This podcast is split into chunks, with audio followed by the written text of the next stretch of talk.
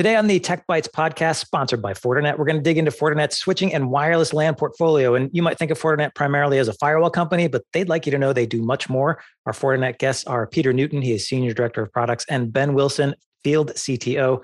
Uh, Peter and Ben, welcome to the podcast. And as I alluded to in the intro, Fortinet's probably best known for firewalls and security, but you do also have a switch and WLAN portfolio. We're talking branch and campus here. Is this something you've been doing a while? This is a new addition to the portfolio. What are we talking about? Our switching and wireless, we've actually been close to 20 years uh, in this space. Uh, so this is a, a long time effort. Uh, and it's one that's quite successful for Fortinet. It's actually uh, behind our firewalls. It's the second largest product area in terms of revenue for Fortinet. Hmm, okay.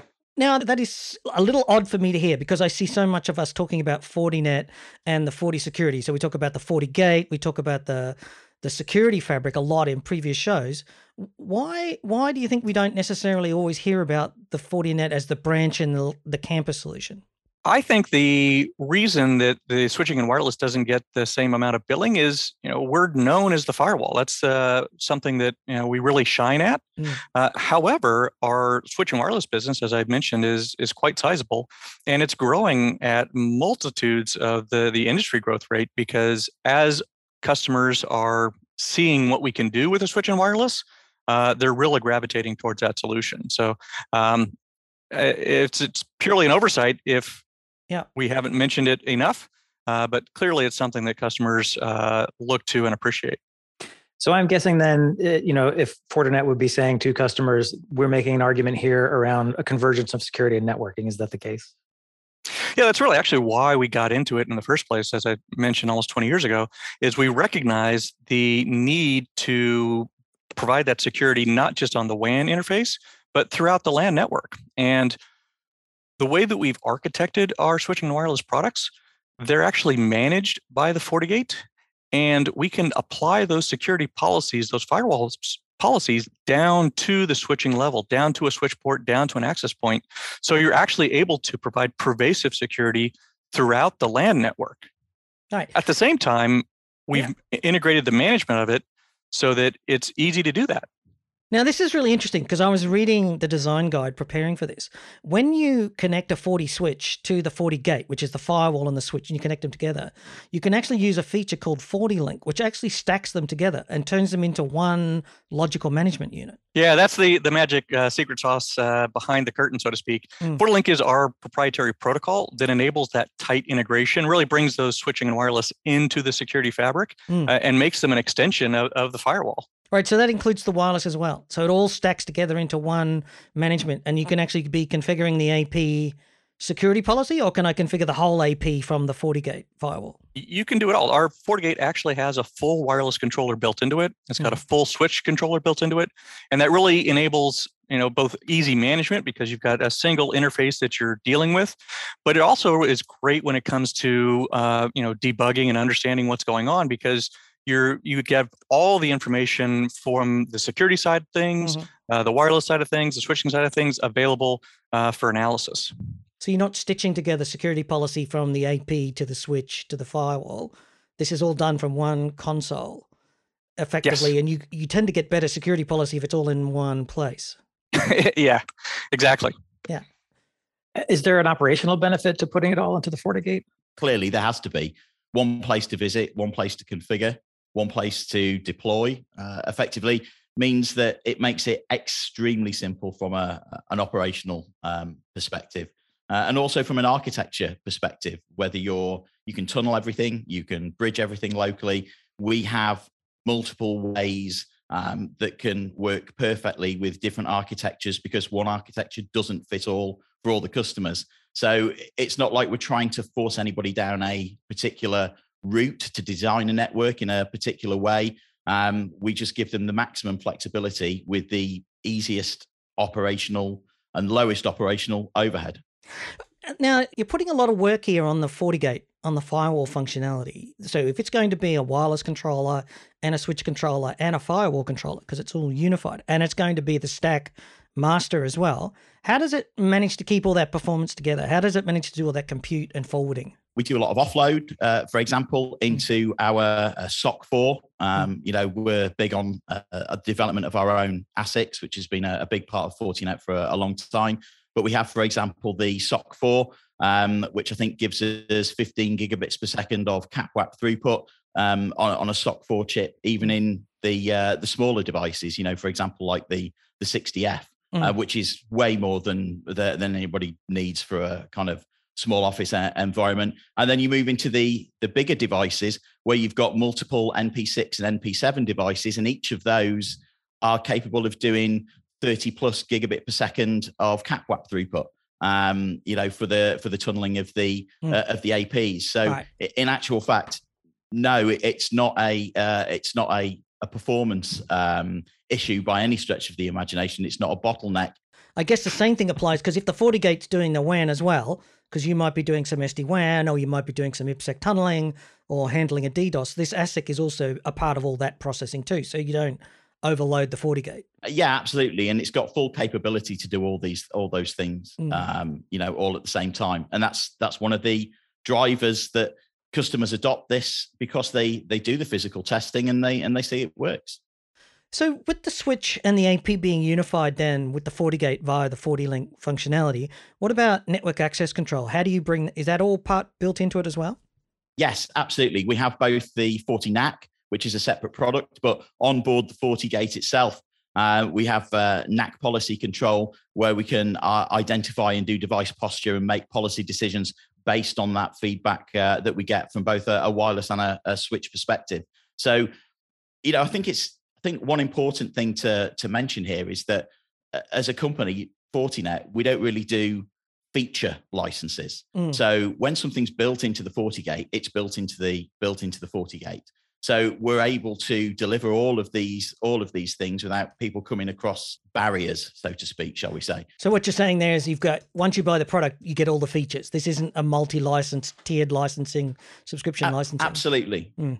absolutely. I, I mean, I've I've been in wireless, you know, for 20 years. Worked for several wireless only vendors, and you know, one big thing that used to um, upset me uh, when I was a systems engineer was um, having to try and sell customers AP licenses mm. on a mm. controller. You know, mm. they've bought a controller which says it'll manage whatever, pick a number, 5,000 APs, and they've bought 2,000 APs piece of hardware, and then they have to buy a license on top of that in order to get those to work. It didn't never made any sense to me, and that was a really refreshing approach that I think we've got here. Is that we don't license APs, we don't you know license yeah. switches, um, so to speak. It's just all built in so what I buy the product, I've got all the functionality we've talked about, which leads me into the bigger issue. If I've got a lot of branches, if I've got a branch network and I've got APs and switches in multiple branches, can I manage them all as one thing? Is there a management tool that Fortinet's got that can do that? There is, and it's called Forti Manager. How did I know? I was gonna I was gonna yeah. guess, but I thought, no, I'll leave it for you. The the Forti Manager. Now this is this is a tool that actually sort of sits across all of the Fortinet product suite, right? Uh, yes, absolutely. I mean, if we if we take a step back over the course of several years, originally it's designed to manage Forti gates. Okay, mm. that was its initial uh, initial thing, where it allows you to um, condense and manage multiple policies, send out configurations to you know tens of thousands of FortiGates as more items have been added into the FortiGate, more features have been added into the FortiGate, you can control all of those policies. You can control mm. switch and AP and you know, FortiExtender, for example, all those various things, all through Forti Manager. But not only that, um, if there is a specific area um, that really interests um, or people see a benefit of, let's say, for example, AI operations, then you can get a, uh, a management extension appliance, an MEA hmm. for Forti Manager, which plugs in um, called Forti AI Ops, and that takes all of the information that's flowing through the network and allows you to create, for example, dynamic SLAs and gives you insights into what's happening on the uh, what's happening on the network. Now, some customers have a real drive towards that. Some customers don't have a real drive towards that. But I think mm. the key thing is is that we give them the flexibility to be able to build it as they need to build it out for what they want to be able to do. Okay, so we just heard the buzzword compliant AI ops. Can you drill into that a little bit more because that always causes people's eyebrows to go, yeah, okay, AI, what do you mean? Oh yeah, exactly. So I mean, I think the term is AI washing that we yes. uh, uh, that we that we hear hear a lot of um, out there. If I just touch briefly on what AI means to us. I mean, we've got the, the FortiGuard Labs, which deals with 10, 10 billion plus security events uh, and feeds and everything a day. You can't possibly do that on a individual, you know, human basis. You have mm-hmm. to have um, AI and machine learning to be able to analyze all those and become the market leader in that area um, that we have. So it's a case of adopting that technology and adopting what we've learned there and then applying that to looking at network traffic to looking at for example you know why is this client uh, what experience is this client specifically having from various different things you know the standard things like rssi but then you've got to look at ping latency jitter all of these various things to manage what the experience is about and then to be able to predict what's going to be able to happen and make sure that the network is configured in such a way to be able to cope with it. So this is really the challenge for branch networks and, and having the firewalls all around and, and having whether it's SD-WAN or VPN backbone connecting them all together is how do you know what's happening out there? And then there's things happening out there. Can you be around 24 hours a day to watch them? And as people go into remote work and do time shifting and branches work on weekends more and all that sort of stuff, you start getting into a situation where you want a certain amount of things to just happen on their own. You can't there's so much more diversity in security, right? So you need some sort of operational support. And although we call it AI, it's just basically software that does certain things for you that you know need to be done regardless. Is that basically it? Yeah, yeah, absolutely. And if you think about it, that's really the whole idea behind the security fabric. What you hmm. just mm. described then, you know, the security fabric um, is all part of being able to get data from multiple places across the network infrastructure, whether it's SD WAN, whether it's wireless, whether it's switch, whether it's mail, you know, all these various different things, we can bring all of this data in together. Mm. And this is where we really see the convergence of both security operations and network operations uh, into one with the security fabric, because you can bring that all together and give a holistic overview, which makes uh, decision making easy. And, and just on that automated piece, mm you know, there's different feedback from different customers. Some customers like the idea that mm. something else is making decisions for them. Some definitely don't like that. So the idea is is that you give them a system where they can choose the level of, of automation that they want, and uh, and that's that's the idea. So this applies to the campus as well. So this applies to the to the APs, to the switch ports on the switches that you're putting out there. So this this LAN equipment that we're talking about is in the security policy as well. You can actually do microsegmentation at the edge. You can have multiple VLANs, workstation controls, all that eh, two-factor authentication, identity management. That's all part of this. Oh yeah, hundred percent. That's all built into into the FortiGate. You know, uh, and then obviously we have um, specialist products which plug into the FortiGate to you know uh, enhance yeah. those um, particular areas. So we have Forti Authenticator, for example, which does a you know a, a lot of authentication uh, mm. pieces. Mm. Would be a, you know one that I would just mention. Mm. But yes, uh, the the beauty of it is is that it all scales from branch right the way to mm. to campus.